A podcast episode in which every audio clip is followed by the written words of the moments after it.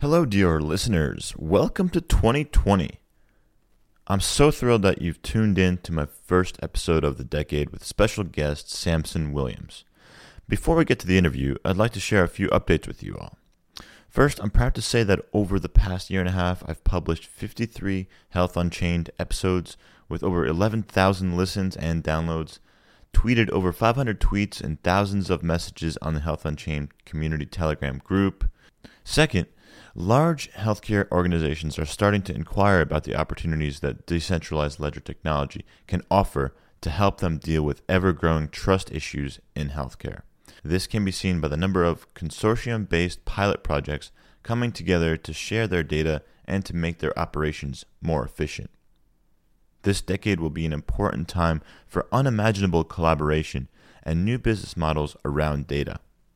Third, I'd like to thank all my followers, supporters, listeners, and guests for being part of the revolutionary change that the healthcare industry needs to be more effective in helping people be their best selves. Good health is a cross between physical and emotional well-being. As companies try to help people live better, they are collecting massive amounts of data. Data security and privacy is starting to become a hot topic, and I do believe that decentralized ledger technology, or blockchain, will set the foundation for allowing us to be our own custodians of our own data. And lastly, if you enjoy Health Unchained and want to show your support, please rate and review this podcast in your favorite podcast player. This will help others find the show and help me know that you find value in these conversations. Also, don't hesitate to reach out to me directly on LinkedIn or via email. Remember, the Health Unchained podcast is for informational and entertainment purposes only, and we are not providing any sort of legal, financial, or medical advice. Please do your own research and due diligence before making any important decisions related to these matters. This is episode 53 of Health Unchained, where I speak with Samson Williams, a former Fannie Mae employee overseeing emergency management during the financial housing crisis in 2009. If you don't know what I'm talking about, watch the movie The Big Short. Samson is a very delightful speaker, and I really enjoyed talking to him about how healthcare is really just finance.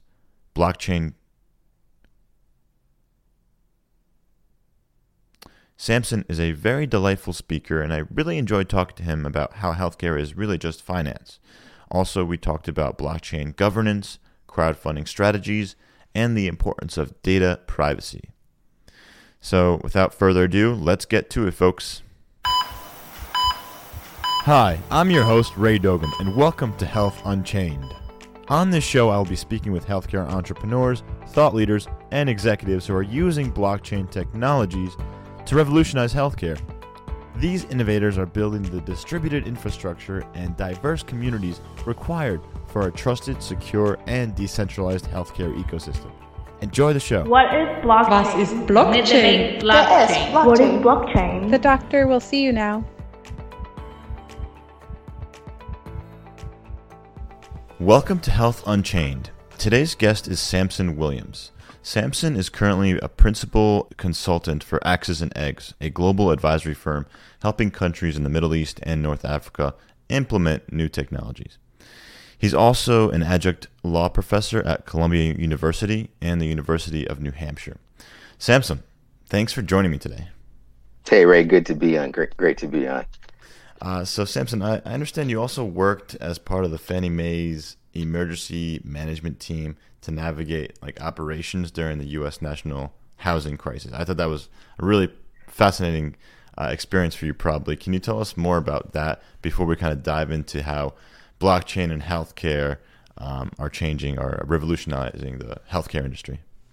Sure. I was emergency manager for Fannie Mae from 2008 to 2016. So in 2008, March 24th, 2008, that was my first day at Fannie Mae. I was actually a contractor for the first 4 years, and they were paying me too much. So I had to go to a full-time employer, an FTE, and that was just the housing crisis was in full swing. They knew something was up with the economy at the time. I'd been an emergency manager before, but never for a large financial institution, and so it actually worked out because they didn't know what they were doing. I didn't know what I was doing. but together we sort of figured it out. And so from during 2008, the definition of an emergency changed. And so it's a little bit emergency management, a little bit crisis management, a little bit, let's just make this up because we need to stabilize our operations to give confidence to the market. Because at the end of the day, whether you're talking about emergency management or crisis management, it all boils down to reputational management. And we're about to see this with the things happening in Iran with the market, where if we don't have confidence in our business enterprises and their resiliency, the market sentiment literally translates out to, Ray doesn't feel good about this, watch the stock go red. And so we're actually going to talk a little bit about that when we talk about blockchain and cryptocurrencies, because again, it's all about how do people feel about a technology? Are they using it, adopting it, or are they saying stay away from it? Got it. And when did you first hear about blockchain? That was still in 2014 when I was at Fannie Mae. Our CISO, his name was Anthony Johnson, Chief Information Security Officer, the guy who kept all the hackers out of our system. He put me on the Bitcoin, and so I bought some. He also told me to wear better socks, so I wear better socks too. So What kind of socks were you wearing? No, one day he walked by, he was like, dude, what's up with your socks? Because Anthony Johnson, he went on to work at JPMorgan Chase and Capital One running their cybersecurity. And so he would wear like a Hello Kitty or Star Wars, Darth Vader socks. He always had his casual is a three-piece suit, but his socks were always funny or comical. And so I probably had on some, at the time, just some regular old black going to church socks. Mm-hmm. And he was like, Samson, you can't be in the executive office with these ugly socks. So he encouraged me to step up my sock game and actually also got me into Bitcoin as a whole. So he's the problem that I haven't had a successful relationship since 2014. Interesting. So when you first started buying Bitcoin and trying to learn about blockchain, what was your first impression? What did you think? So we learned about it from the operational side of how would blockchain work for mortgages, like in theory. Mm-hmm. Because we and so right, everything was in theory at this point, right? Yeah, 2014. It's like, hey, what are the new technologies coming out in 5 years? So at the time, that new technology was blockchain. So it's like, how would it apply to mortgages? So we did that mental exercise of here's how this could apply to mortgages, our mortgage operations, more specifically within capital markets. And for people who don't know about Fannie Mae is a bank for banks, meaning. Bank of America gives you a loan or writes you a loan. Fannie Mae buys that loan from Bank of America, gives them money so they can go out and loan someone else additional funds. So Fannie Mae's business is it's a bank for banks. That's it. And so how would blockchain look in that ecosystem? Of course, in 2014 is theoretical. Even nowadays, it's still theoretical. They might have a couple of small pilots, but you haven't seen the enterprise application of blockchain anywhere, even though R3's Corda is working it out with a couple of folks, and JPMorgan Chase has their own Quorum blockchain, but those are slightly different. Those are some real nerd conversations we can have later.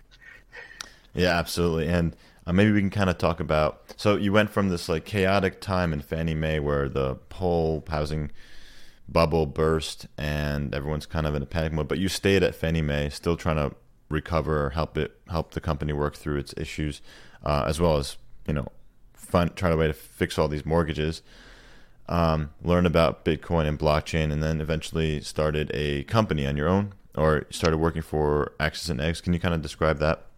Yeah, process? So I was at Fannie Mae as a contractor from 2008 to 2009. And then I used to bother the folks at the health department here in D.C., in Washington, D.C., when they do exercises for like hurricanes, response, et cetera. Mm. And so they had an opportunity to be a Cities Ready initiative coordinator. And so if you live anywhere in America or one of the states or territories, if there is a chemical, biological, radiological, or nuclear energy event, they will send you prophylactics or response or aid within 12 hours. And so here in DC, as a CRI coordinator, I later assumed the roles of the SNS coordinator, the Strategic National Stockpile of Medicines, and primarily focused on anthrax, proactively providing prophylactics for an anthrax outbreak or an anthrax exposure. That actually, in real world, that meant we're going to run H1N1 clinics. You might not remember this, but in 2009, 2010, we were all going to die from the novel flu that was H1N1. So I ran... That was bird flu, right? Bird flu, exactly. Right.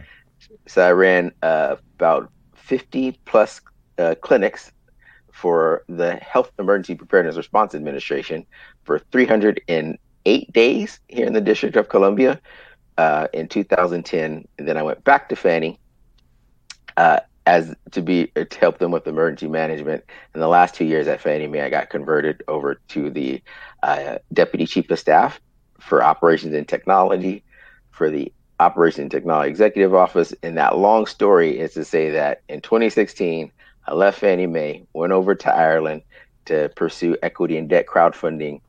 And this is where we really came into the space with blockchain, because if you talk about cryptocurrencies, or if you talk about tokens or securitized token offerings or STOs or ICOs, you're really talking about unregulated crowdfunding. Mm-hmm. And so it was just no one ever has like a linear trajectory of where they ended up. It's this one time I was at a bar, and here's how I ended up in Dublin. That took me to Bielefeld, Germany, which took me to Dubai, which took me around the GCC or the Gulf countries. And so, yeah, which actually led me right here to Ray. Well, I'm glad you're here today with us. I think, this is going to be a fascinating conversation. So far, it has been.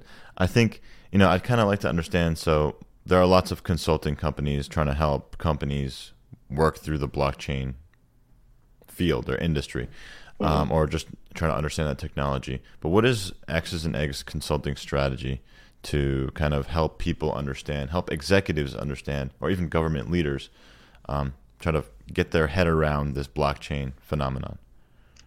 Yeah, so I think in early 2017, we were at the Office of Personnel Management Innovation Lab, OPM's lab. It's here in Washington, D.C. And half the room, there's probably about 40 people in the room, half of them are industry executives from like Amazon and other startups. They got it. The other half are what we call SES, which are select service folks from the government. And so I needed to explain blockchain to these folks. And two of them had flip phones. Mm-hmm. And I was like, this is never going to work. This is one of those government folks who've had the same job for 30 years and don't even know haven't yet mastered email. So I was like, how am I going to explain blockchain to these folks? And it's important that we explain it to them at a level they understand and get, because ultimately they're the decision makers who control the purse strings. Mm-hmm. So this is where I came up with this way of explaining blockchain as a group text message. And it's super complicated for anyone who's ever been in a group text message, which is like 99% of people. You have two people, 200 people, you're all in a group text message, you're exchanging data. Every time you hit enter, you create a new record of that data on the group text. And data can be a meme, a picture, actual directions, hey, follow Ray at Unchained Health, right? So you're just exchanging data. So you're creating a distributed, it's on everyone's phone, ledger, it's of records that are time-stamped and I wouldn't say immutable, but tamper-resistant. Because sometimes in the blockchain space, we argue over, are they immutable or are they tamper-resistant?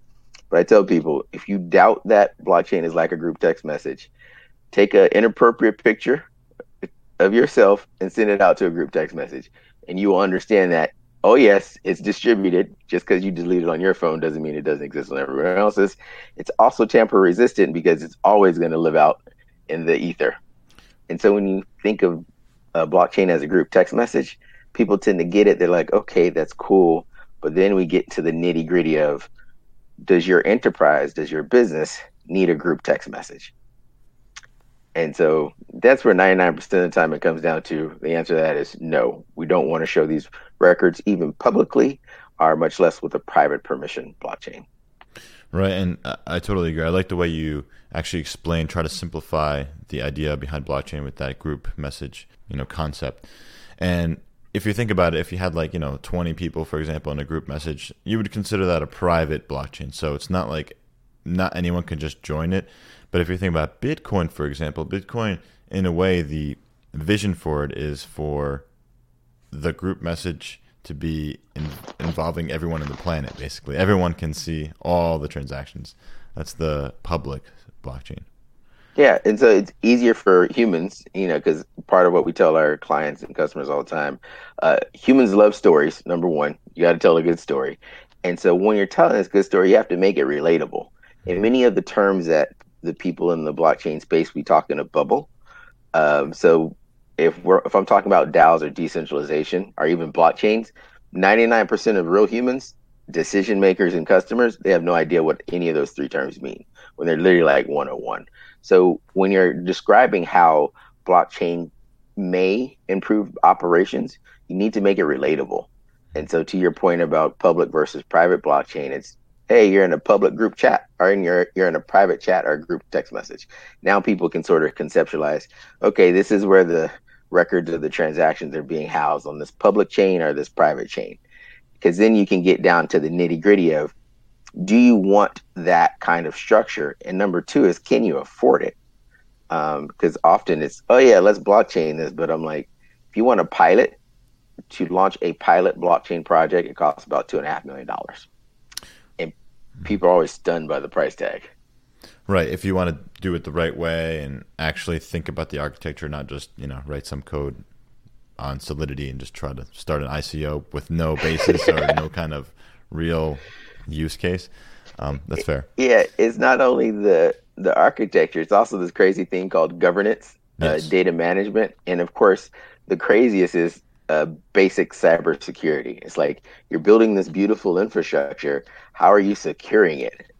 And so it's like, what do you mean we don't need to secure the blockchain? A blockchain has never been hacked. I'm like, that is technically correct, but all the plugins to this chain, those are vulnerabilities. How are you addressing them? And that's why if you're thinking about, hey, we're going to do a blockchain pilot, if you actually want it to work, and I'm not talking about its scale, you just want it to work on a small, at a small scale, you actually, it's going to cost you around $2.5 million. So when you tell your clients this, you can give me like one example from one of your clients in like Dubai or the Middle East that you've been working with, who are working on a project or getting started. Like, what's their vision and how are you helping them? Yeah, maybe so if it's healthcare related, that'd be even more, you know, interesting for the audience, I think. Mm-hmm. Well, I think when people say healthcare, I'm always just thinking finance, period, because for me, healthcare is finance. Because if you, particularly in America, if you can't afford it, you ain't got no healthcare.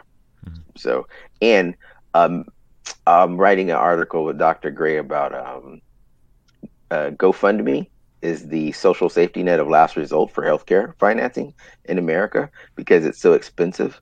So when we're in Dubai, we're working with, we're going to use Samba Bank. Samba Bank actually isn't in Dubai. It's in Riyadh, Saudi Arabia. It's a Saudi American bank. They're the largest bank around. And so they wanted to blockchain their infrastructure. And this is in 2017, 18. And so we had to have a conversation with them, as we've had with many banks, that in order to blockchain your banking infrastructure, you got to get rid of your paper. You don't put paper on blockchain. So that's number one. And it doesn't matter if you're in finance or you're in healthcare. If you want to have a healthcare blockchain, you got to have electronic health records first and foremost.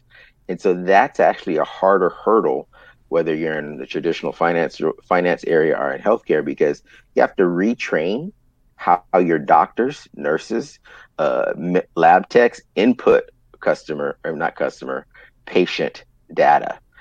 So you go get a blood test, there's a piece of paper, it's not going on the blockchain. Mm-hmm. And so it really requires you to rethink your operations, because how do you implement an iPad?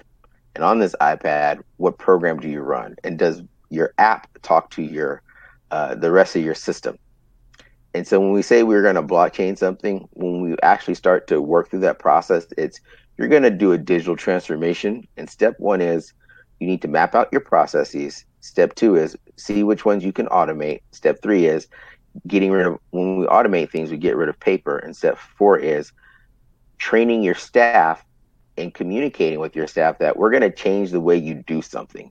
Because one of the biggest challenges in the blockchain space isn't the technology. It's humans hate the fact that Ray and Samson are about to change the way they've always done something. Absolutely. So now we're the bad guys. Yeah, I think change definitely in every industry, but specifically I think in healthcare it's so difficult because there are so many regulations around healthcare and how data should be managed, and training people at hospitals. You know, people are kind of used to things for many years, and having any sort of change is difficult, especially when they don't understand why they're doing it. So I think not only instructing them on how to do it, but also why. Like, why is this change good for them, or why is it operationally more efficient? And, you know, I think when people understand the why, they're more kind of inspired to be part of that change. Yeah. And making, understanding the why or explaining the why requires leadership to communicate. And often that, you know, we're operating in these silos. We really want to implement this new system that's going to save us or make us X amount of dollars. And this is the other moment of pause for banks and healthcare folks. Do you have a large enough ecosystem that warrants a blockchain? Meaning, if you're Anthem Health, you having your own blockchain is like you having your own database if you don't have Blue Cross and Blue Shield being able to look at your patients, because then it's really going to push what is an in-network and what is an out-of-network service. And do you actually want to share this data? This gentleman named Sean Mannion, he always says that he deals with scientists. He says scientists are more likely to share toothbrushes than data, which I think is a great little saying, because when we talk about healthcare, we're really talking about finance and big data, because it's one, you got to pay for healthcare, and number two, it's now that we have all this data, this information on our patients, how are we using it? How are we mining it? How are we monetizing it? And so are all these different tribes, whether it's United Healthcare, Anthem, Blue Cross, Blue Shield, or CVS. By the way, CVS is doing amazing things, just in the business side of things. How are they going to agree to come together, form a consortium to share this treasure trove of data?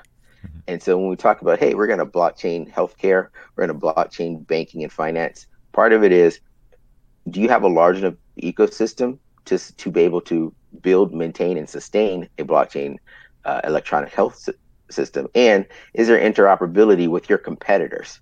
Because if there's interoperability with your competitors, it's like, hold on, Ray is going to use my blockchain to make money and I'm not going to benefit from this. This sounds so un-American. Right. It's pretty interesting. You know, you mentioned consortiums. You know, 2019, 2018, there were a lot of talk about consortiums being built, and we've seen some pretty large ones in the healthcare space that have, you know, come together. And I think, you know, 2020 will also be, you know, a year where that'll continue to be developed. So I think you're absolutely right. Without the actual network and opening up your doors to other companies and even competitors, you won't really get the true benefits of like a blockchain or decentralized ledger technology. Yeah. You could have go ahead. Oh no, you could just have the hybrid model, the public-private blockchain. But again, I want to look underneath your hood. Because the moment you show me your data, I know what you're collecting. So then I'm like, okay, if I know he's collecting this particular type of data, number one is how are they collecting it? Number two, how are you monetizing that data? Because the only reason you're collecting data is to monetize it. And so if I can improve or get a marginal improvement on your thought process, I'm done with you. And so again, when we talk about healthcare, what I like about United Arab Emirates in Dubai is that when you're in the kingdom, if you're a Emirati, it's all one healthcare system. And so for the locals, the Emiratis, it's all one healthcare system because it's a monarchy. And so it's like, yes, you must follow these rules. You must open up your databases. Dubai is going paperless by December 12th, 2020, this year. Mm-hmm. So Dubai launched their blockchain strategy in 2016, just to give you some context. So by December 12th, 2020, the government will be paperless, meaning the conversations we're having about electronic health records are to be paperless. They'll be cashless, meaning they're focused on digital cash, credit cards. I forget the name of the cryptocurrency that the UAE and the Kingdom of Saudi Arabia are working on. It'll come to me. And then 25% of the Dubai's public transportation will be autonomous. I think they're going to crush the first two goals. That last goal is making vehicles autonomous is actually easy. Getting humans, training humans how to interact with autonomous vehicles, that's the hard part. When was the autonomous transportation part? It's all December 12th, 2020. This year. So, wow. Yeah. Very ambitious. Yeah. I forgot. No, but they launched this in 2016. So when I started saying this in 2016, it was like, oh, that's like years in the future. But now it's like, oh yeah, it's at the end of the year. Yeah. But not only Dubai, but the Kingdom of Saudi Arabia, they have their own. So the Kingdom of Saudi Arabia has their 2030 vision. And within their 2030 vision, and if you just Google Saudi Arabia 2030 vision, it'll show you what their blockchain strategy is. All of that to say, here in the States, we're a little behind. Mm-hmm. Yeah, I know. I've actually never been to Dubai or Saudi Arabia, but I did hear about how on the streets they have like vending machines with gold. You could buy gold. Basically, is that true? Do they have Bitcoin not ATMs everywhere, too? But it is true. It is. They're not everywhere, but it is true. And again, it's when you have a monarchy and His Royal Highness sets a date, you're going to hit that date, because generally in working there over the last few years, they don't mind paying a premium if you deliver on time. Hmm. And so yes, here in America, that same system would cost you $1 billion, but in Dubai, they're happy to pay $2 billion. They just want it delivered on time. And so if you take a step back and you look at the GCC or the Gulf community as a whole, Dubai looked at what Silicon Valley did for the internet. And they said, hey, they put all this money into startups and innovation in Silicon Valley and San Francisco. And as a result, Silicon Valley is what Silicon Valley is today. Mm-hmm. And so they said, if we're going to go into the next chapter of digital transformation, which is blockchain, as well as artificial intelligence, how does Dubai do what Silicon Valley does? So Dubai is, if you're looking for funding, if you're looking for resources, Dubai is happy to entertain entrepreneurs and startups from around the world. And because of where they sit on the nexus of everyone from Africa comes to Dubai, everyone from Southeast Asia comes to Dubai, everyone from Europe comes to Dubai, it's very competitive, but it's also a rich place, because when you think of where your future customers are coming from, the U.S. has negative from a population perspective, we're neutral, but the rest of the world is growing faster. So the customers are definitely coming out of Africa and Southeast Asia. Interesting. So does Dubai have a policy on crowdfunding and ICOs at the moment? Do you know about that? Yeah. This gentleman, Prim from GRIP, G-R-I-P, I forget what GRIP stands for. But when we talk about crowdfunding and ICOs, M Exchange by Irina Heaver. So they will help you. I'll send you some. If you just type in Irina Heaver Dubai, you can find her company. They will help you launch your business on their exchange. And so they do quote unquote STO, securitized token offerings. Generally speaking, there's no such thing as accredited or unaccredited investors in Dubai. Accredited, unaccredited investors actually is a U.S. concept. And so meaning our retail investor versus an accredited investor. So an accredited investor is anyone who makes more than $200,000 a year. A retail investor is anyone who makes less. There's some other nuances, but for conversational parts, that's what it is. So in Dubai, those type of types of investor classifications don't exist. So in Dubai, if you want to invest in a business, you can. And so anyone can invest. And so they do crowdfunding in Dubai.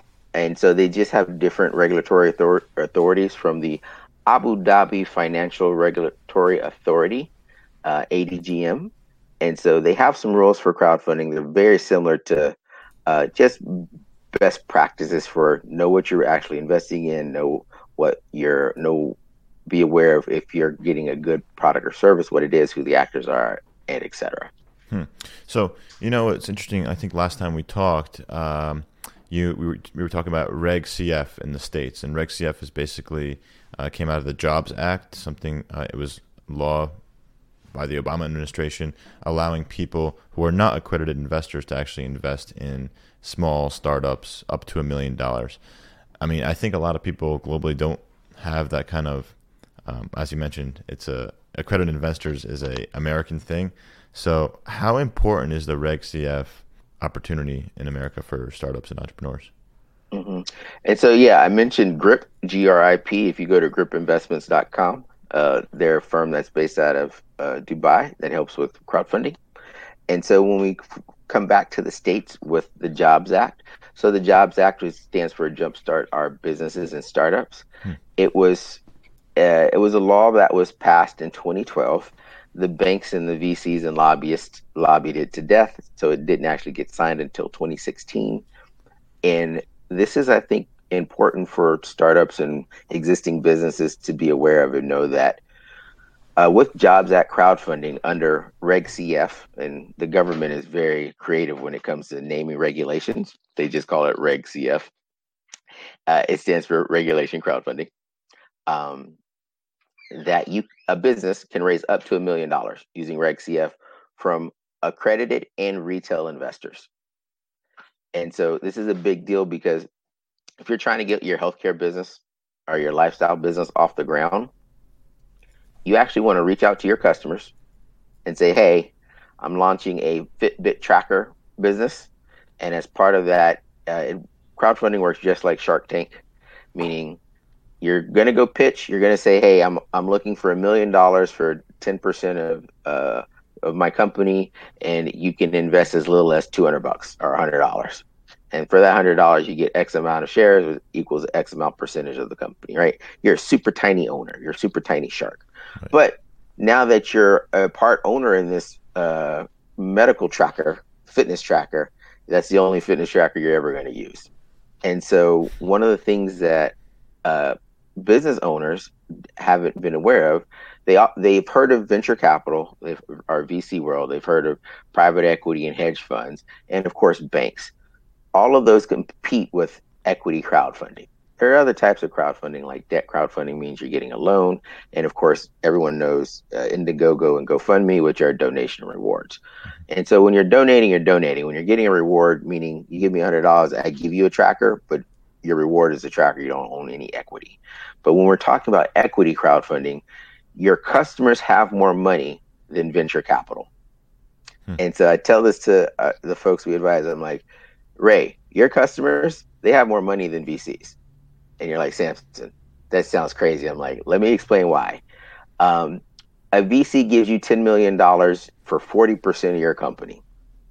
Chances are in 18 months, you're not even going to be part of that organization anymore. So on the dark side of investment is 54% of founders are out within 18 months of accepting VC money. Uh-huh. Why? Because, Ray, you created a great company. You've never scaled it. It's not your fault, Ray. You've just never scaled this company.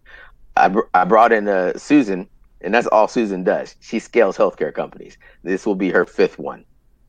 And so, Ray, you're out. Basically, it's, Ray, we're going to take your kid, and Susan's going to adopt your kid. Get out. Here's the severance. You may be able to keep the title of founder, depending on the terms of your deal.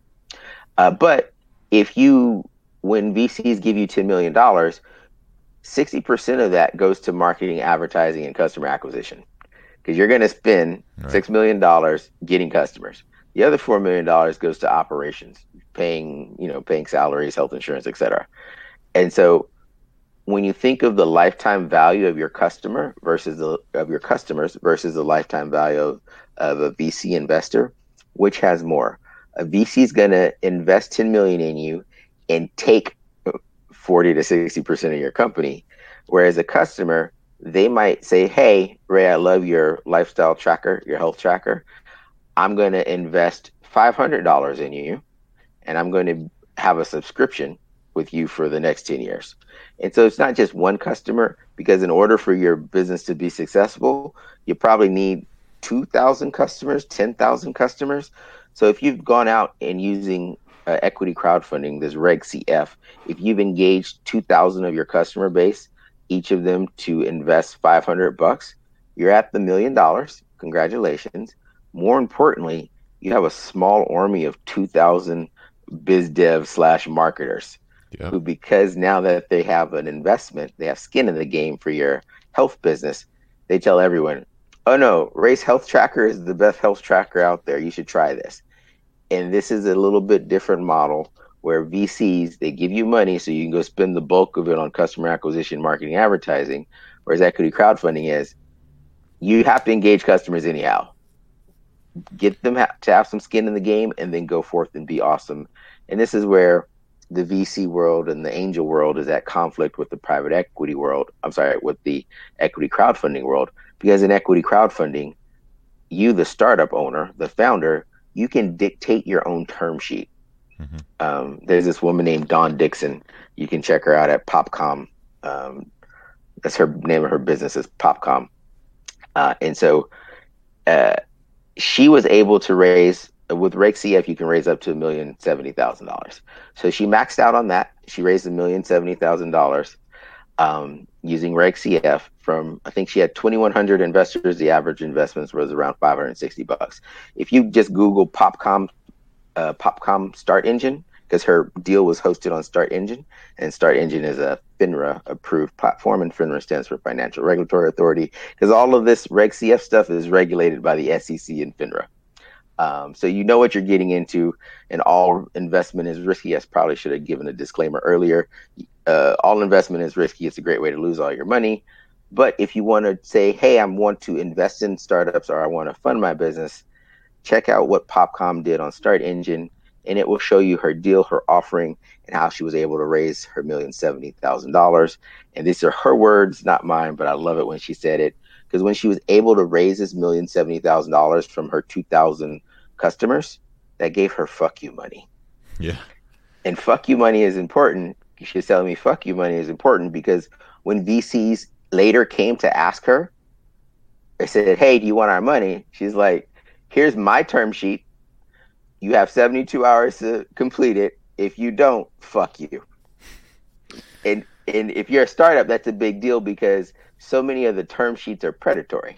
Because again, there's a 50-50 chance that after you accept VC money, you're not going to be running your business in 18 months.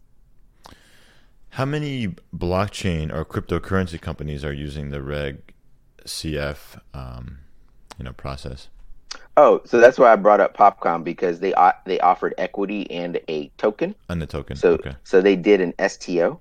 Mm-hmm. So that was the first person who did it. They did this in August of 2019.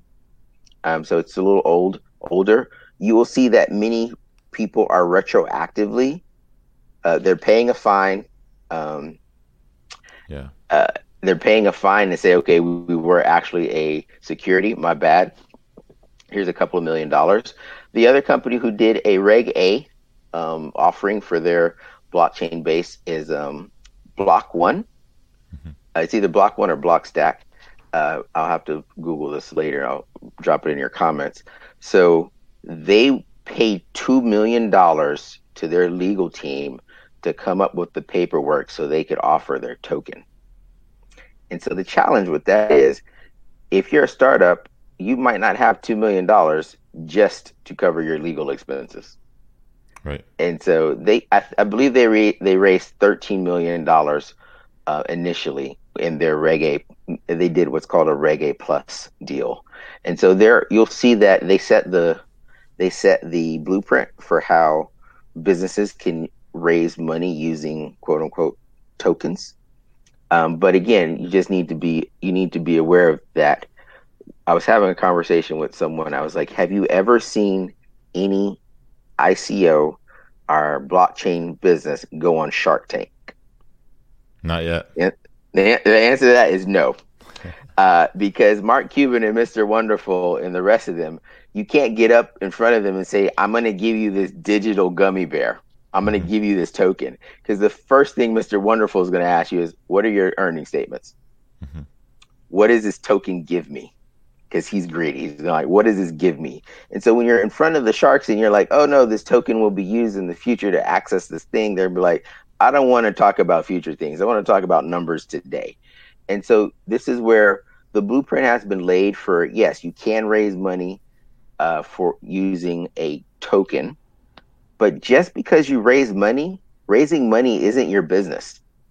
And so whatever your business is, that's your business. You can be an ice cream shop or a healthcare provider. That's your business, your healthcare provider. Blockchain is a tool that your healthcare service might use. The question is, will it make you any money? We'll have to think about that from an operational sense. If you have a token or a crypto within your healthcare ecosystem, okay, why are you issuing this? And the reason you're issuing the token or the crypto in your healthcare sense is to raise money. And so it's like using a token or a crypto or a blockchain, as most people imagine it, that's actually a fundraising mechanism. Mm-hmm. And fundraising should be a 6 to 18 month journey, and it isn't actually your business. Healthcare is your business, not raising money for your healthcare business. And so it's hard for some people to realize, okay, my business is I have a health tracker, something I wear on my wrist. That's my business. I want to raise money to fund my business. You don't need blockchain for that. You don't need a token. You don't need an STO. You need a lawyer who can walk you through how securities work, how raising money works, using the Jobs Act, either Reg CF, where you can raise up to $1 million, Reg A, where you can raise up to $50 million, and Reg D, which has an unlimited raise amount, but some other little nuances to it. Interesting. Thank you so much for explaining that. I think that's very helpful and beneficial for a lot of entrepreneurs listening to this podcast. So thank you for that.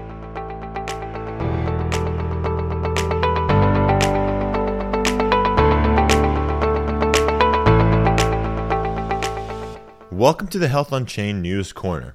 For this News Corner, I'd like to highlight a couple 2019 year-in review reports written by my guests, Robert Miller, who was featured in episode 43, and Dr. Alex Kahana on episode 25. Bert Miller is a trusted senior healthcare technology consultant at Consensus, who wrote a comprehensive report summarizing the healthcare blockchain headlines in 2019.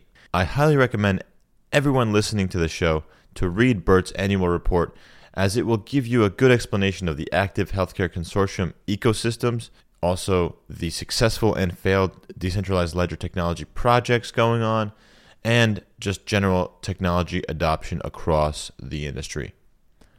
Bert also runs a great weekly newsletter that I encourage you all to subscribe to.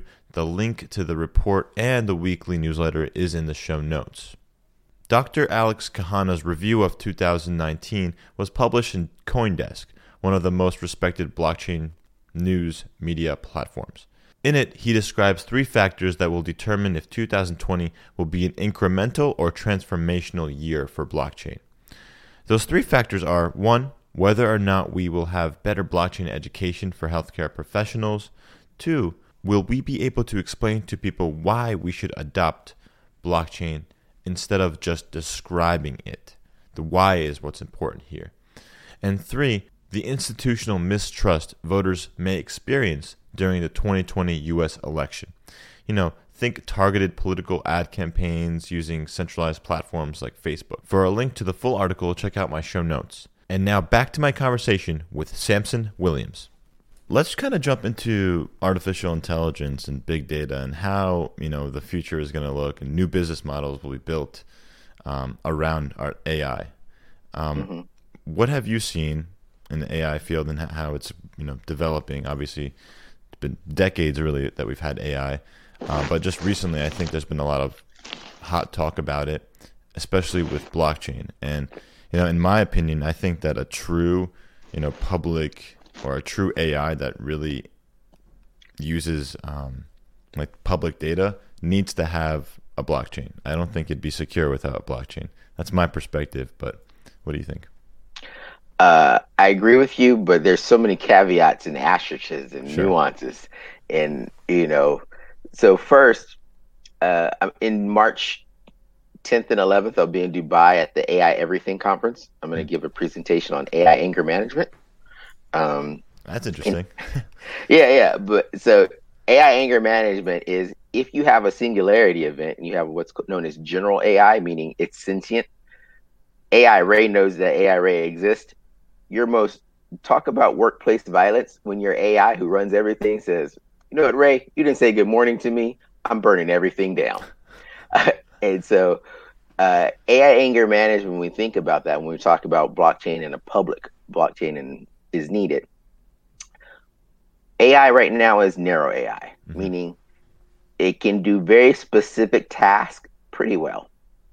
It's getting smarter. And so if you have Alexa or Siri, you can ask it basic questions. You can't have a full-fledged conversation. And so AI, to your point, is all the way around us.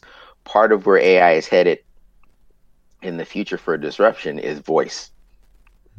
And by voice, I mean like neural net learning, natural language processing, where you say, hey, Alexa, hey, Google, right now you have a, oh, my phone is trying to talk to me.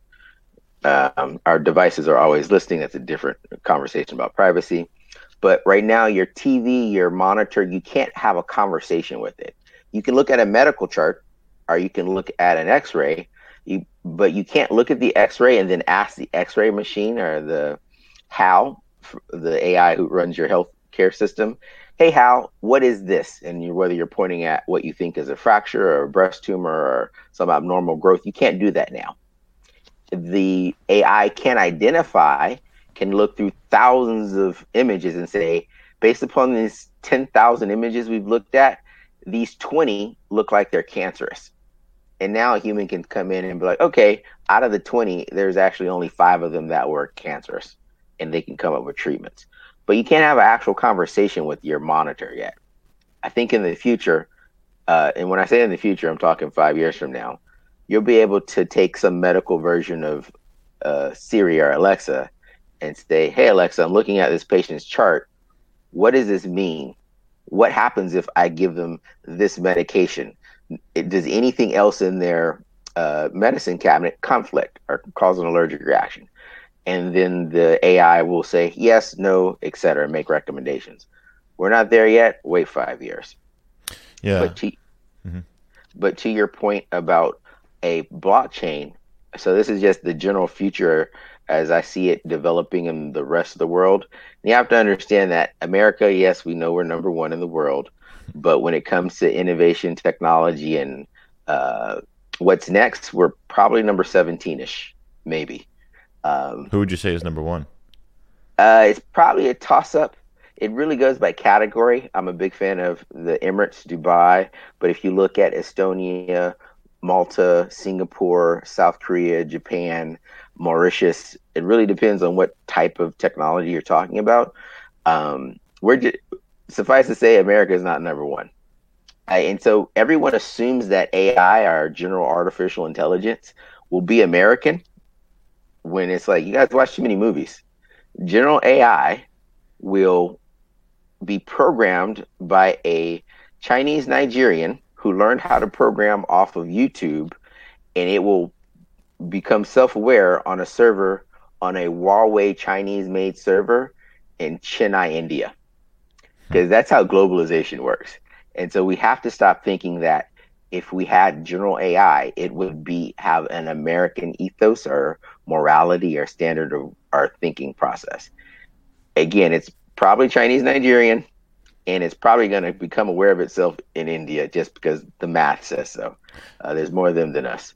So what do you think this, general AI will want? What's the goal? What will be its mission or objective? Is it going to be just collect as much data as possible? Because if that's the case, then privacy, like you mentioned, is going to be a huge issue, and we need to start thinking about that now before everything's already out there. Maybe it already is too late.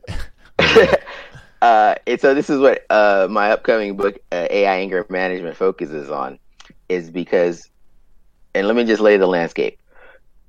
You have 5G enabled networks that are blockchain encrypted, meaning blockchain is a great way of encrypting transactions and information and data. It's so well encrypted, you can display it publicly, right? Oh yeah, blockchain. So 5G networks, blockchain encrypted. And so these 5G networks through your cell phones, your smart devices, your IoT devices, they're sucking up terabytes of data every moment. That's why China right now is crushing it when it comes to AI. They have 1 billion people who they're running facial recognition algorithms and collecting data, and it's making it's smarter. And those citizens don't have a choice either. It's just they don't have a choice forced upon them. Yeah. And China exports that technology through, it's called their Belt and Road Initiative. And so from 2014 to now, China has invested between $4 and $8 trillion in 70 plus countries around the world, typically for infrastructure and ports. But then to secure the port, they also bring in their physical security, videography, and surveillance tech. as part of that loan or package to that country. So they just get more data. They're able to suck in more data because Chinese are homogenous, or have phenotypical homogenous traits, meaning they all look alike. And so they're more than happy to say, hey, we just lent someone in Tanzania, Djibouti, Ethiopia, the Maldives, Botswana, Nigeria, South Africa, Sudan, $1 billion. Let's also give them these video cameras that help suck up those faces. Again, wow. They're building a digital dynasty that, again, America, we're not even in the top. We're barely in the top 20. So 5G networks sucked up all this data, terabytes of data, into this thing called the cloud. Once it hits the 5G data from IoT devices, meaning your refrigerator is spying on you, as well as Alexa, anything with a microphone and a video camera, which is everything, is sucked up into the cloud. And the cloud runs on servers. A cloud is a computer, it's just not your computer. More and more of these servers are made in China by a small company called Huawei. And so as they hit the cloud, it's big data time. It's analytics. It's how do we take this raw data and process it into a financial instrument or into an intelligence packet. And it really depends on what are you looking for. And so this is where your AI comes in, and it makes that, and it deciphers the data to turn it into that intelligence package. And so when we talk about where AI is going, when we look at credit scores, and particularly in the financial system, we look at credit scores. The banks are good at it. Amazon is better. Amazon knows how much money you've got, how much money you've made based upon your spending habits and your other devices. Because in the fine print of your terms and conditions, when you signed up for Alexa, Amazon, Audible, or any of the other dozen billion-dollar companies they own, they understand who Ray is at a fundamental level. Mm-hmm. They've got a better credit rating, a better way of rating you for credit than a bank does. And so the future of AI is wrought with who owns your data, data sovereignty, data privacy, who gets to monetize said data. And then when Facebook starts selling your, Facebook bought Fitbit. And so when Facebook starts selling Google bought Fitbit. Google. Yeah. Okay. Yeah. When Google bought Fitbit, now Google is selling your insurance companies data on Ray to say, we think that Ray has a 85% chance of having a heart attack before he hits age 53. Mm-hmm. And after they run this algorithm a few times, it's like, we're pretty right. So the health insurance turn around and say, Ray, your new deductible is death. Yeah. And so the genie is out of the box in many respects, but these aren't technical problems that we're talking about. These are human problems, because as part of this book that I'm writing, AI Anger Management, I call them AI-equipped humans. And so AI-equipped humans will do what humans have always done since we walked out of Africa and met the first Neanderthals. We will use technology. We went from stones and fire and clubs to AI. To how do we control, manipulate, and dominate other humans? So you'll have humans who are equipped with AI who decide that, hey, the rest of you humans who don't have AI, who can't challenge our supremacy, because when we talk about data, we're really talking about how do you control the flow of information? And in a digital ecosystem or a digital landscape, a digital business environment, when you can control the flow of information, you can control the outcomes. You can determine the outcomes. And it gets a little bit dark, 1984-ish, yeah. But this is where we just have to collectively come up to a standard to say, we're not addressing a technology policy. We're addressing exploitation, we're addressing greed, and we're addressing, as a human, you have a fundamental human right to data sovereignty. There's a great organization called My31. It's ran by Richie Etowa. Mm-hmm. If you put in My31 in Google, you can find out about what they do, because they pitched the UN so that the 31st human right is data ownership. And I don't think that's a policy decision. Right now, the cat's already out of the bag. The data cat is already out of the bag when we talk about Huawei, when we talk about Facebook and Google and Amazon. But we got to figure this out. So, question about Huawei, actually. First of all, great points. But for Huawei, is there a good reason why the U.S. Thought about banning or has banned Huawei devices for in the defense industry and other industries too? It's just corporate espionage. That's all.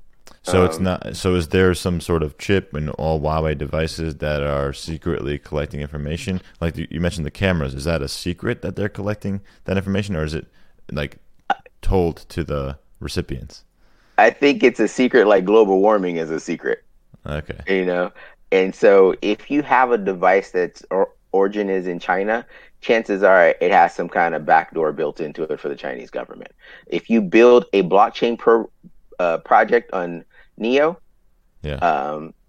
chances there is definitely a backdoor for the Chinese government, because again, they're like, oh, if you want to, it's China Inc., right? So if you think of China as a company, they want to do what's best for the company. And China doesn't think on the terms of 4 years, one presidency, or a quarter. They're thinking, how are we going to dominate for the next 100 years? And so part of that, when you look at the billions of dollars spent on research and development, it's so much easier to just hack someone than it is to spend $20 billion or $100 billion developing the latest in fighters or F-35 fighters. Yeah. And the other part of it is, in the early 90s, Silicon Valley, because it was cheaper to produce chips in China, we gave up our supply chain security.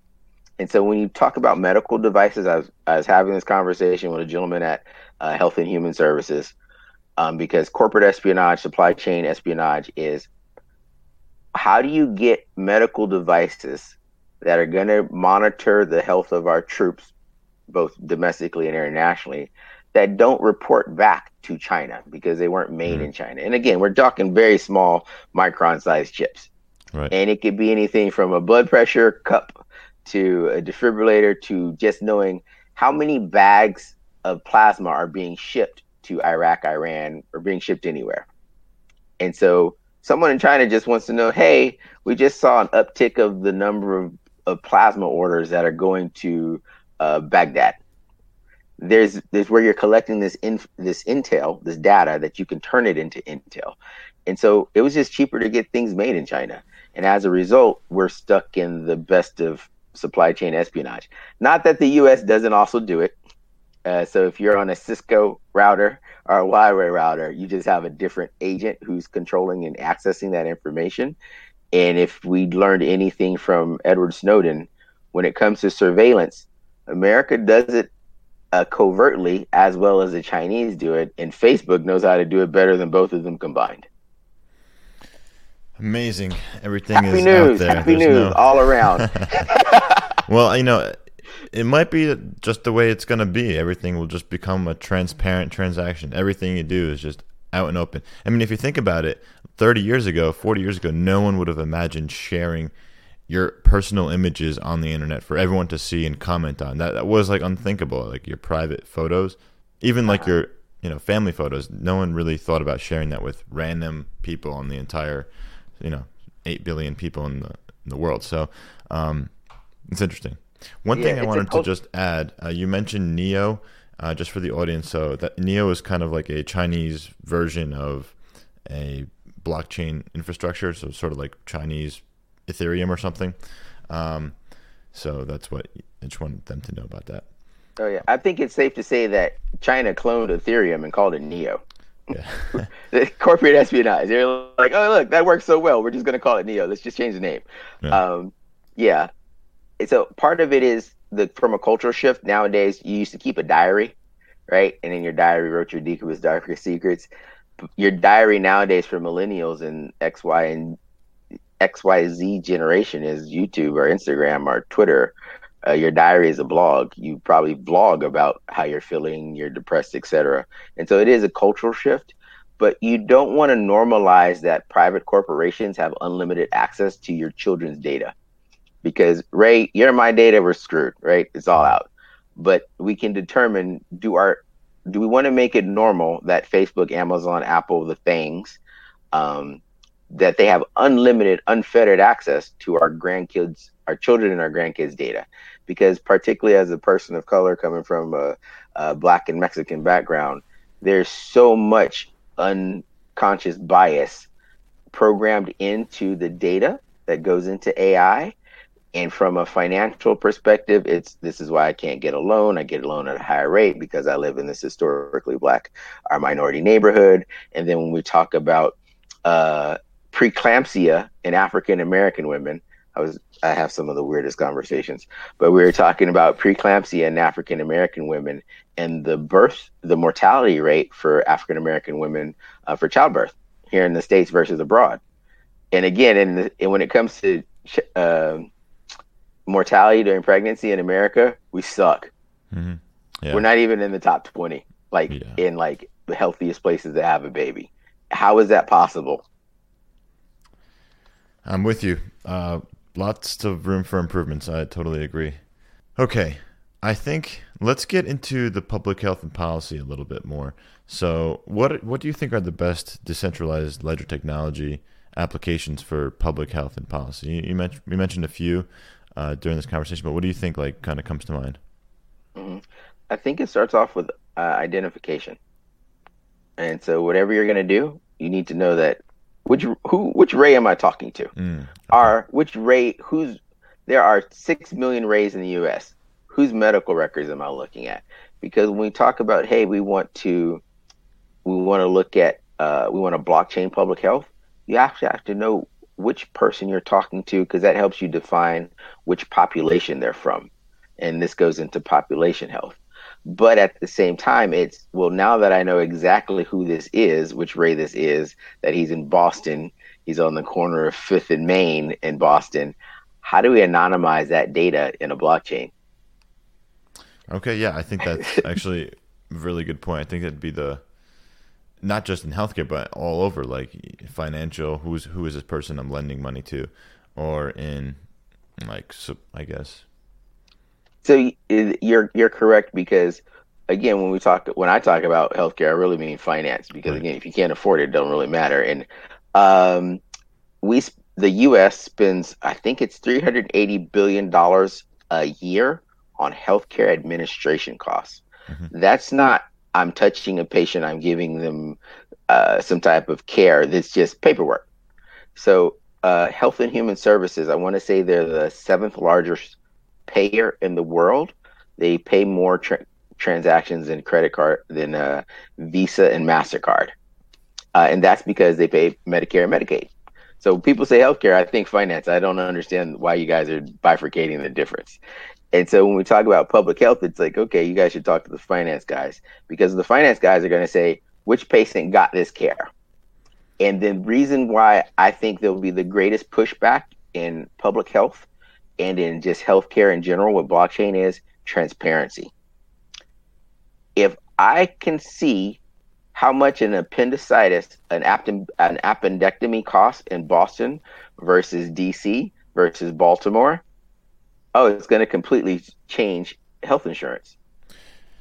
Yeah, I think there's been a few laws that have been passed to kind of address this issue, making prices at hospitals more transparent and also machine readable. So that they can process it through, some sort of software. It's funny. I had a business professor who would say the same thing. He was a healthcare business professor, and he would tell us, always follow the money. So you're definitely onto something with healthcare is finance concept. Yeah, because if you blockchain records, okay, who gets access to this? Because again, if I'm just going to use Baltimore, Maryland. If I'm in Baltimore, if I am, is always a railroad track or a Martin Luther King Jr. Boulevard. If I'm on the west side, and if I'm in West Baltimore, it has the same life expectancy of folks in North Korea, around 58 years old, versus if I'm in Patterson Park, the life expectancy is 76 over in Patterson Park versus 58, literally 2 miles away. If I can track and see the different healthcare services they're provided and the cost associated with each, you can fundamentally go to a healthcare provider or hospital. I think the worst are the ambulances, and say, "Why are you charging $28,000 for what is a 10-minute Uber ride?" Right, and I know the Lyft and Uber are also get into the healthcare space too, which is going to be fascinating to watch as how that unfolds. And And so when we talk about blockchain in healthcare, they're really finance questions, because they're really policy, they're finance policy questions. It's, can we have a transparent system where we can hold people accountable? The other day on NPR, there was a lady who sent them, I forget the name, I got to remember it. Lady got a bill for like $30,000 for out of network, or maybe it's $28,000 for an out of network test for her doctor ran. I think this was also in Massachusetts or Connecticut, one of the two. And so her part of her copay was $2,500 and the doctor's pay was $28,000. And so her health insurance provider sent her the check for $28,000. The doctor said, "Hey, we'll waive your copay and we'll send a courier to pick up the check from you," because they had done this out-of-network test to test. It was like if the cold was caused by a virus or something. All this useless stuff, because by the time they got the test results back, she was feeling better. But this is a normal business practice. Yeah, definitely a lot of gaps and a lot of ways to play the game of the insurance. So when we talk about health, public health, because there's money being squandered in public health that could actually be used for smoking cessation, that could be used for addressing vaping amongst teenagers, that could be used for the obesity epidemic. And so I think the transparency of blockchain is a big stopping point for most decision makers, because God forbid we hold them accountable. Right. It's not just the administrative cost, but like you're kind of alluding to, there's a lot of fraud in the system, and that can be kind of eliminated or at least reduced if we can make it more transparent. But Ray, if you reduce fraud, how am I going to buy myself a new island? Well, there's going to be a lot of people fighting it for sure. It's going to take time because these people have to give up that power or at least get caught, which is, time consuming and is going to cost resources for, our government and all these institutions. But I think eventually, it's bound to happen as we become a more transparent society. Mm-hmm. I was trying to think of what is the best way we could track when we were in Jamaica this past summer. Like, what public information could we have up there that no one could get too offended about or used for political gains? We initially proposed tracking stray dogs or stray animals that got the least amount of pushback because we couldn't do recyclables or garbage. Because then if we know how much garbage you are generating, one, we can do something. We can penalize you in some way. And two, if we know how you are or are not recycling, we can penalize you on that. And so we talked about, could we just track stray dogs? And again, this is that forerunner, that pilot, because if you, one, give a dog an identification, and two, spay it, neuter it, or euthanize it, now that's the start of building a health record for a canine. And then how do you flip it from canines to humans? It's just the customer. It's the patient. So it's again, transparency brings accountability. And this is where, from a public health perspective and a policy perspective, where when people think, hey, blockchain, electronic health records, it's like, do you want to share the data? And once you share the data, who has access to it and how can they, and once they start analyzing that data, who's going to deal with the blowback? Mm-hmm. Yeah, who's liable for any issues that do come up as well? And part of the liability is you have ethical liability, you have moral liability, and then you have legal liability. So the ethics and the moral, people are like, whatever. But the legal is like, hold on, you can show that in this part of the city, we do not fund prenatal care. Right. If you live in this zip code, the city spends an average of $400 for every pregnancy on prenatal care. If you live 5 blocks away across this train tracks, it drops to 50 cents.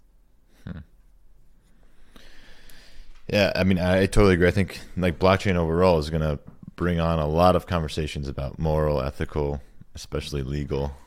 And so I wish I had more like solid answers for you. And I tell people, even if blockchain is like a flashlight, it shines a light, it brings attention to an inequity or an issue.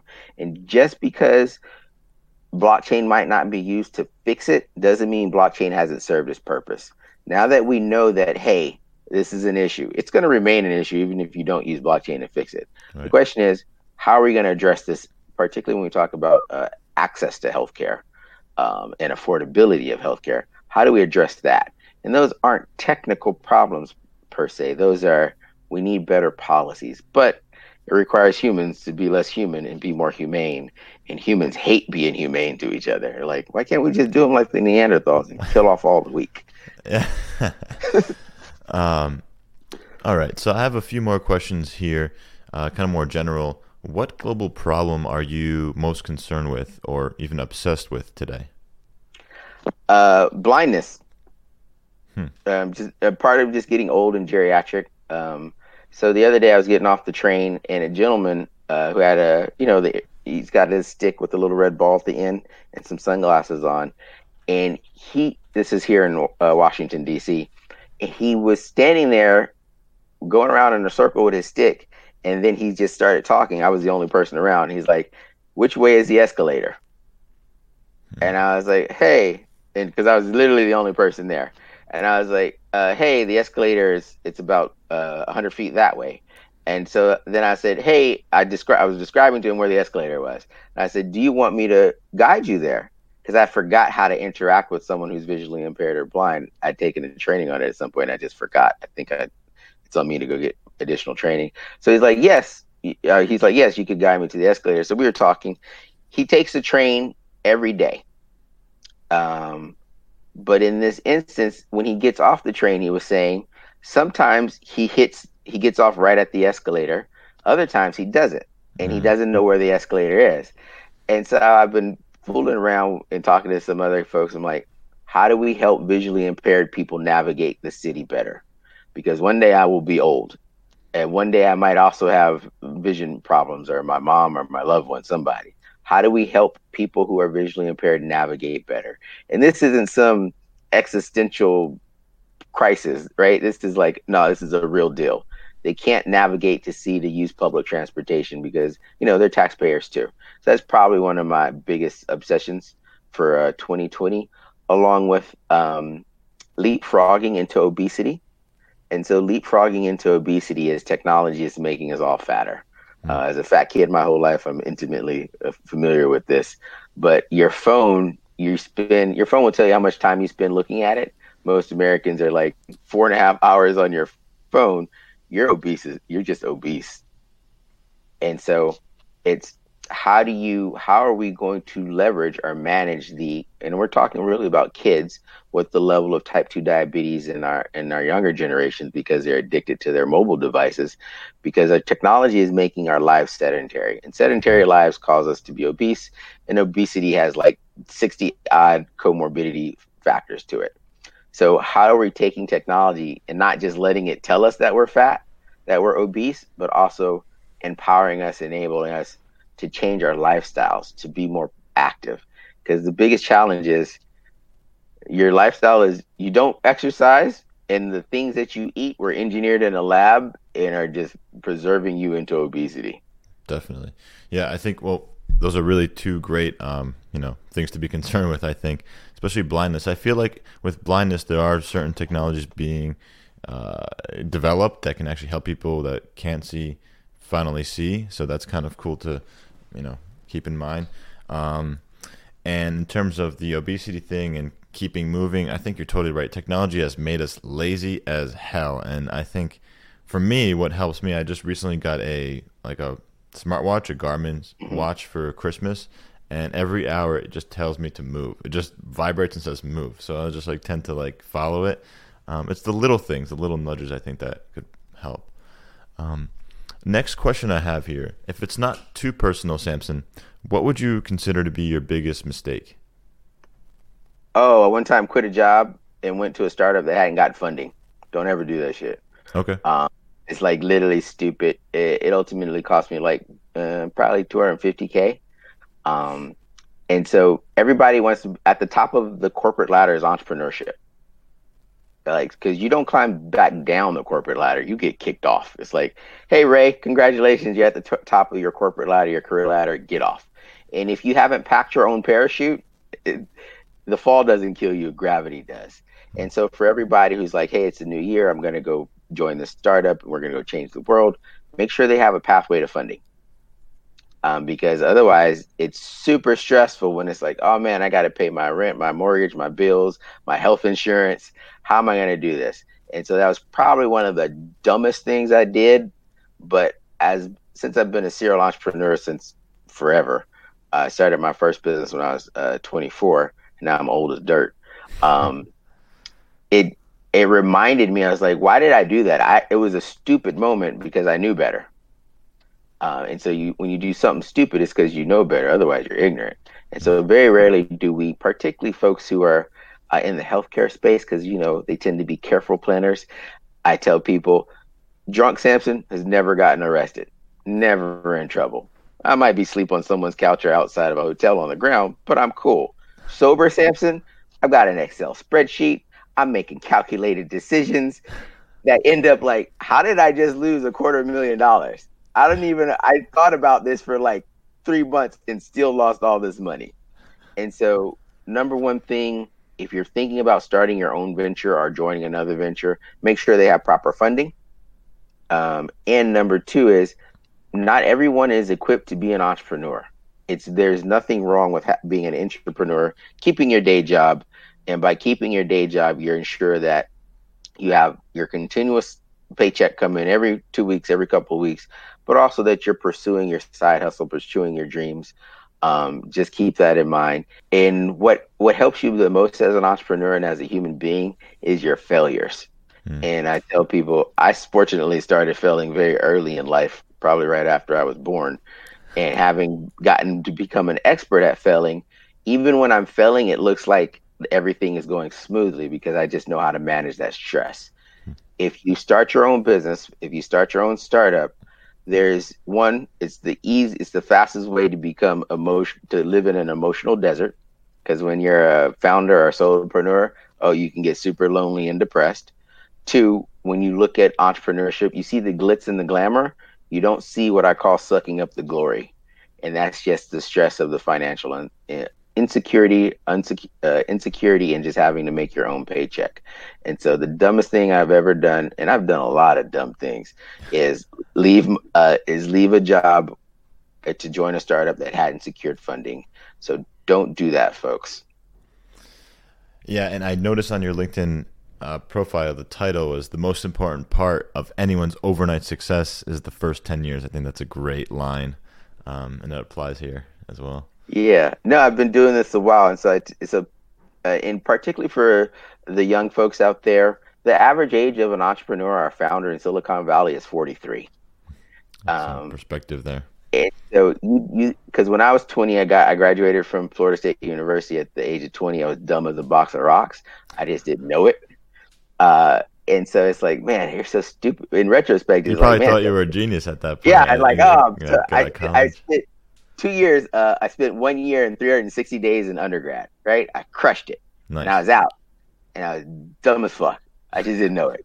And so it's not until later. It's like, man, how were you ever that stupid? And so part of that is you're not beating up on yourself. You're just realizing you're older, you're wiser, you've had some experiences that help you mature.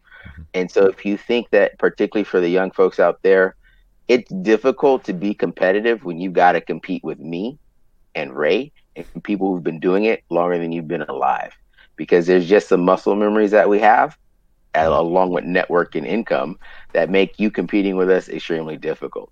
And if you're a seasoned person, you're going into entrepreneurship for the first time, it's different when you transition from being a subject matter expert in your industry for 30 years to being the buck starts and stops with you, and you're responsible for everything.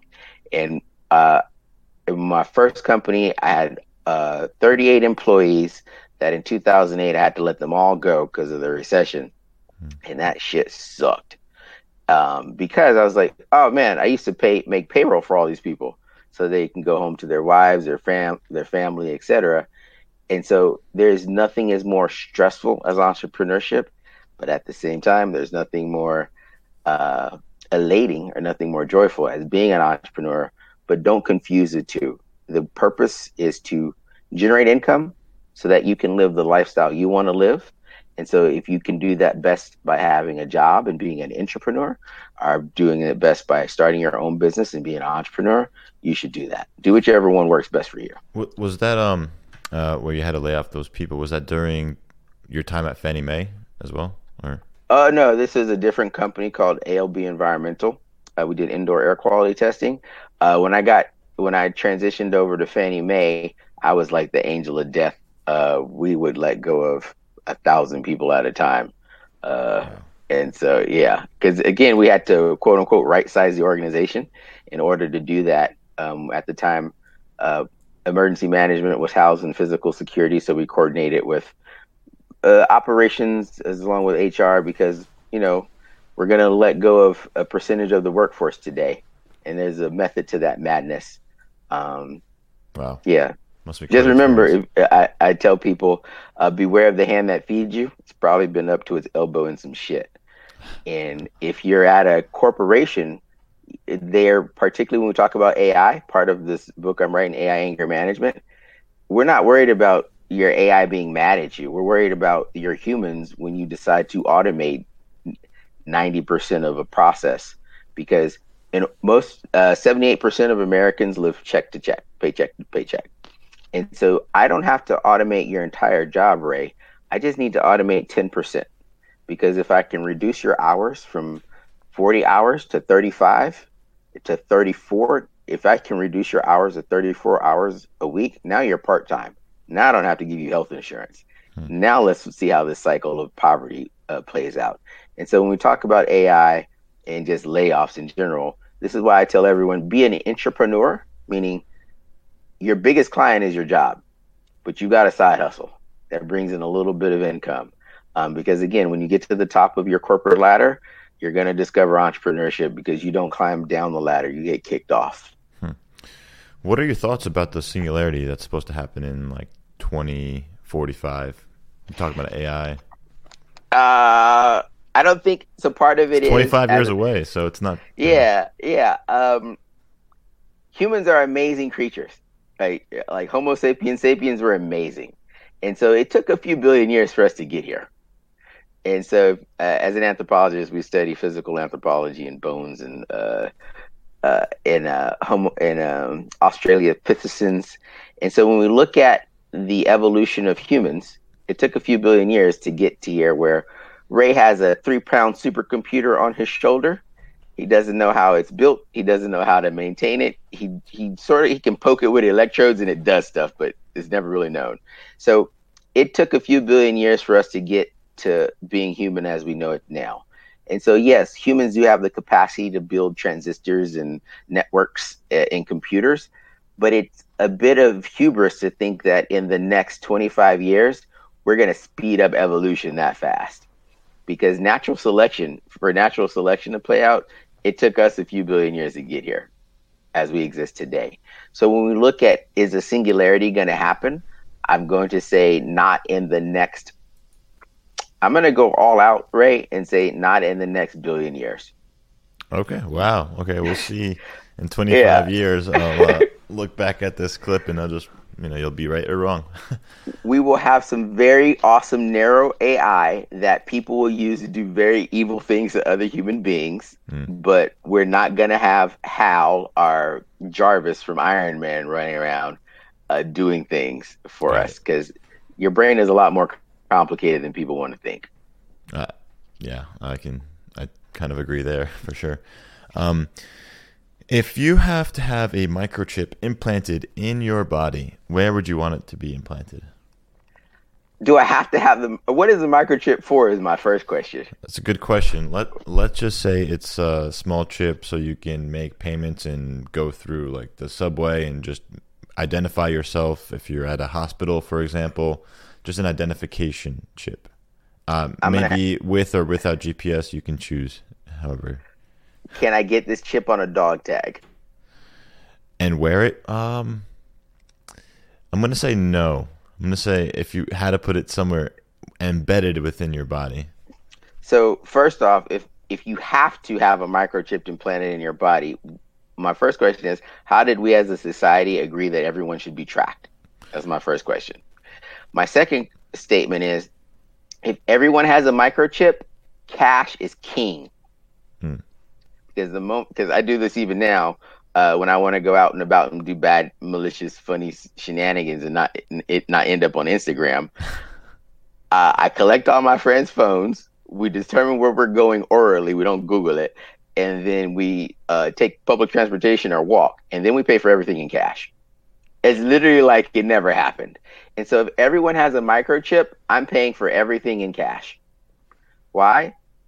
It's like, what were you doing there? It's like, I was just by the building. I was just there. Yeah. So you know what's interesting? I think a lot of people are like this. You know, they want to make sure that they have a sense of privacy by not putting everything on a public, or not even just public, but like even private credit card transactions is still on the record. The point is, in the future, it's possible what you do today could be judged in a way that society has deemed as unethical or immoral or possibly illegal.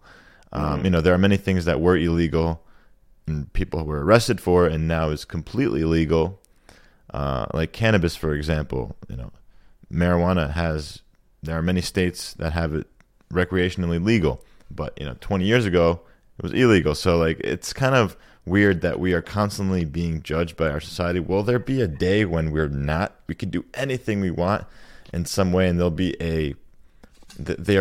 a a community for us that will accept us and we won't go to jail? I don't know. It's hard to say because you definitely can't please everybody. So let's bring it back to recent events. If you had to have a microchip implanted in your body, where would you want it to be implanted? So on Friday, Soleimani, the general from Iran, yeah. And Soleimani, he's the equivalent of the director of the Central Intelligence Agency for Iran, right? So if he was in America, he'd be either the Secretary of State or the director of Central Intelligence Agency. He's a very high-ranking person. So they watched his plane, they surveilled his plane landing at the Iraqi International Airport using a, I think it's called a Reaper drone. It's like an MQ-4 Reaper drone. They fired Hellfire missiles that blew up his convoy right outside of the airport. But they have to have the capacity to track him from Iran to Iraq so that a drone, and most of the drones are controlled, their operators are thousands of miles away. It's all remote. It's all remote. And so if you have a microchip in you, let me tell you how corporate espionage works then, Ray.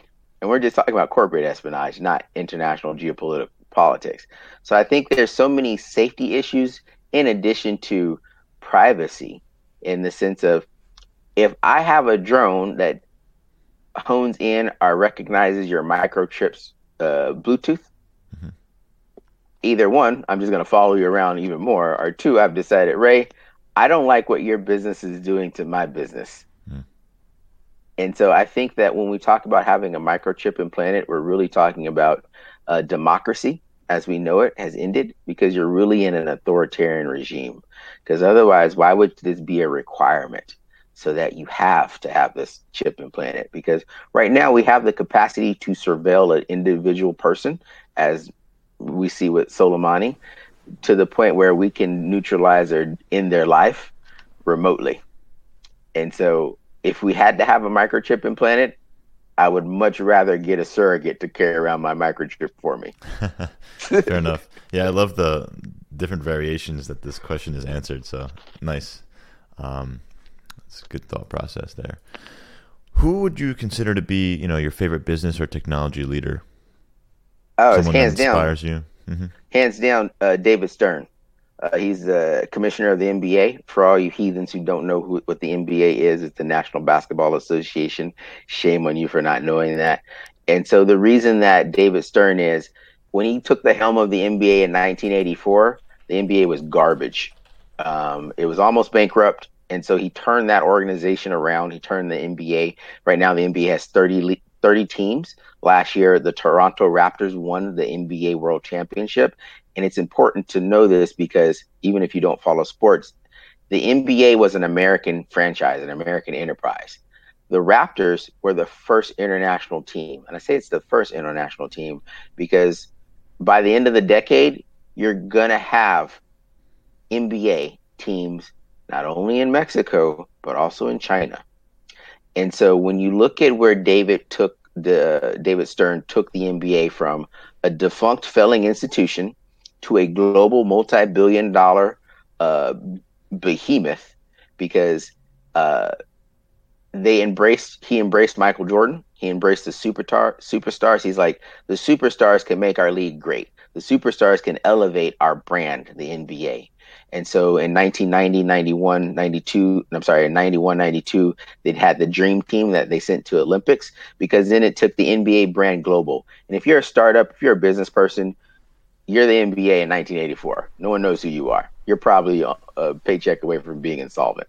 And so David Stern is an example of how you take a failing enterprise, the NBA, and over the next 30 years, you grow it from almost bankrupt to better ratings, more revenue, global positioning through the Olympics. Then the coup de grace was when they drafted Yao Ming from China, because he entered a market size 5x the US. And then he doubled down and said, hey, now that we've taken basketball global, we recruit.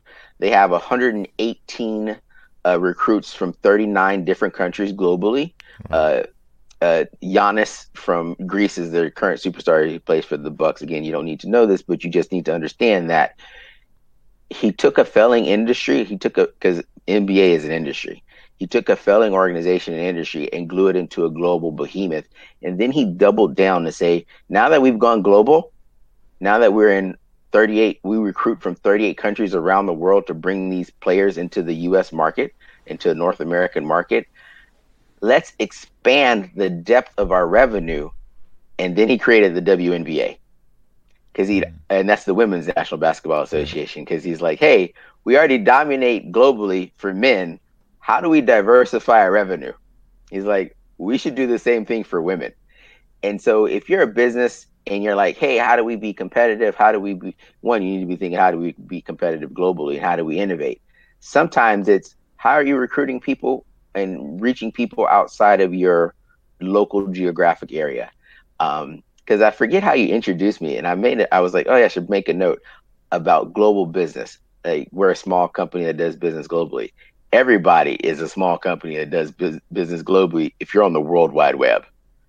And so David Stern did an amazing job of taking the NBA and making it into the behemoth that it is today. And that's a matter of leadership and also vision. And so if you don't have vision, you're never going to grow. You're never going to scale. Because if you can only see what your eyes allow you to, you're doomed. And so check out David Stern, wiki him, read a book about him. I think from a business perspective, he crushed it. Nice. That's a good answer. Definitely a first, David Stern. Cool. I think a lot of my sports fans, listeners are going to like this one. What do you do in your free time, man? I mean, you got so much going on, Samson. How do you de-stress? I listen to books on Audible. Mm-hmm. So most of the time it's a sci-fi book, then a real-world book, or a nonfiction book. Right now I'm rereading Mars Bound by David Halderman, which I think David Halderman's a great book, great writer. I also play a lot of chess. So if you go to chess.com, find me, Samson MW. I'm always ready to play chess. I do the 5-minute speed games. So it's Samson, S-A-M-S-O-N MW on chess.com. I talk shit to you while we play chess. So yeah, I love doing that. I used to run marathons. I'm actually going to get back into that because, we got to fight obesity. I got to do my part to fight obesity. And I'm also reading Narrative Economics by Robert Shiller. And I'm going to give him a shout out because Narrative Economics is a dope book. And next up is AI Superpowers by Kei-Fu Lee on my book to read. So yeah, if I happen to be somewhere where it's snowing, it's a Netflix day. So what would you say is your favorite book? It seems like you're a heavy reader. Favorite book? Oh man, it's so hard. It would be easier if we'd like writers. Or favorite writer, if you have a favorite writer. Favorite book. There's a book called Calculating God. It's such a great book. There's a book series Are you familiar with Halo, Master Chief, Microsoft video game? The game, yeah.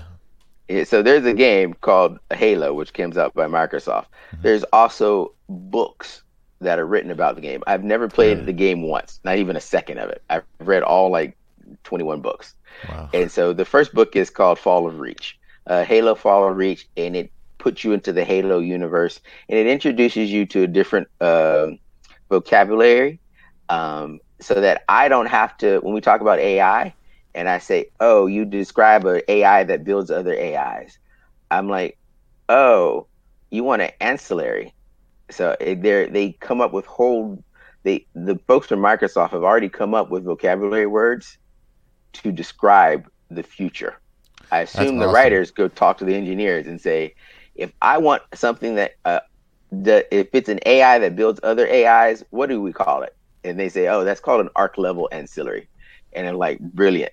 And so I'm not even joking when I say that the writers talk to the engineers and say, what are you guys building that's not commercialized yet for the next 10 years? They're like, oh, yeah, you can use this Cortana character from Halo Master Chief. That's what Microsoft calls its AI. And so this is where life is interpreting art. So the Halo books are amazing because they introduce vocabulary for concepts that we want to talk about in the future that aren't yet there. And then B.V. Larson, he's an author. He writes a series of Undying Mercenaries, which is just great in its entirety. I'm going to stop there. Appreciate it. No, that's really a great list, I think. I can also include – I'll put all these notes in the show notes so people can look at it in visual form as well. Oh, and anything by Louis L'Amour. He's a Western writer, has nothing to do with sci-fi, but Louis L'Amour is just the truth. Got it. Very cool. So, just wrapping up here, first of all, thank you for joining. This has been a really informative, engaging conversation. I think the audience is really going to like it. Do you have any final takeaways or something you want to share with the audience? Also, I want to make sure our audience, I want to read your book when it's out, AI Anger Management. So look forward to that. Yeah. Final thoughts. I think you said it best. The most important part of anyone's overnight success is the first 10 years. It's hard to explain that to people because my nephew a few years ago, he told me I intimidated him. At the time, he was like 13. Because, I travel the world. I always try to take him with me or I send him a gift or something. And I'm like, Adlai, I've known you the longest. I love you the most. When you see me, you see me like Usain Bolt. You only see the last 10 seconds. Mm-hmm. Right? Because when you see Usain Bolt run, he's a Jamaican sprinter. He's the fastest man in the world. You only get to see, you don't even get to see a full 10 seconds. You get like 9 point something. Right. You don't see the 30 years it took to get to that 10 seconds. And so for my nephew, he just sees me. He's like, oh, my uncle's going to wherever, Bangkok or Cambodia or Saudi Arabia. And so for him, I want him to think that that's normal, number one, that yes, you should go travel and see the world. And so he hasn't ever witnessed the sucking up the glory, the slog it took to get to this point where I had the confidence enough to go out, open my mouth, and speak my expertise. So if you're in this space and you feel like you haven't quite yet made it, the hardest part of anyone's overnight success is the first 10 years. I think Lizzo, she's a rapper, singer, flautist. She was saying in 2009, her dad died and she cried herself to sleep in her car alone on Thanksgiving. In 2019, she made the cover of Time Magazine as Entertainer of the Year. And so don't give up on yourself. It's that 10-year slog. There are no shortcuts. It's a marathon. There are no shortcuts to just being not even great, but just comfortable with yourself and growing into your skin, because you think, hey, I'm 25, I'm 30 years old, I'm 40 years old. It actually takes a while for you to get comfortable with your skin. And after you get comfortable with your skin, everything else is like water off a duck's back. 99% of shit, you just don't care about it anymore. You're like, that no longer even registers as an anxiety point or something I should even be concerned about, because it's not worth the wrinkle. And so once you learn, hey, the secret to overnight success is the first 10 years. The next epiphany is whatever BS you're about to approach me with, Not worth the wrinkle. Move on with life. So that's it. That's amazing. Samson, don't be a stranger, man. If you're ever up in Boston, let me know. We can go play some chess or grab a drink and pay in cash, and, you know, we'll figure it out. Awesome. Thank you so much. All right, Ray. Thank you. Hey, y'all, you cyberpunk health warriors and nimble digital disruptors. Check out healthunchained.org and remember to subscribe to Health Unchained on Stitcher, SoundCloud, Google Play, and iTunes. Join the Health Unchained community on our Telegram group, t.me/Health Unchained. If you enjoyed this episode, tell your friends, your bosses, your teams, your students to listen and subscribe. Thank you.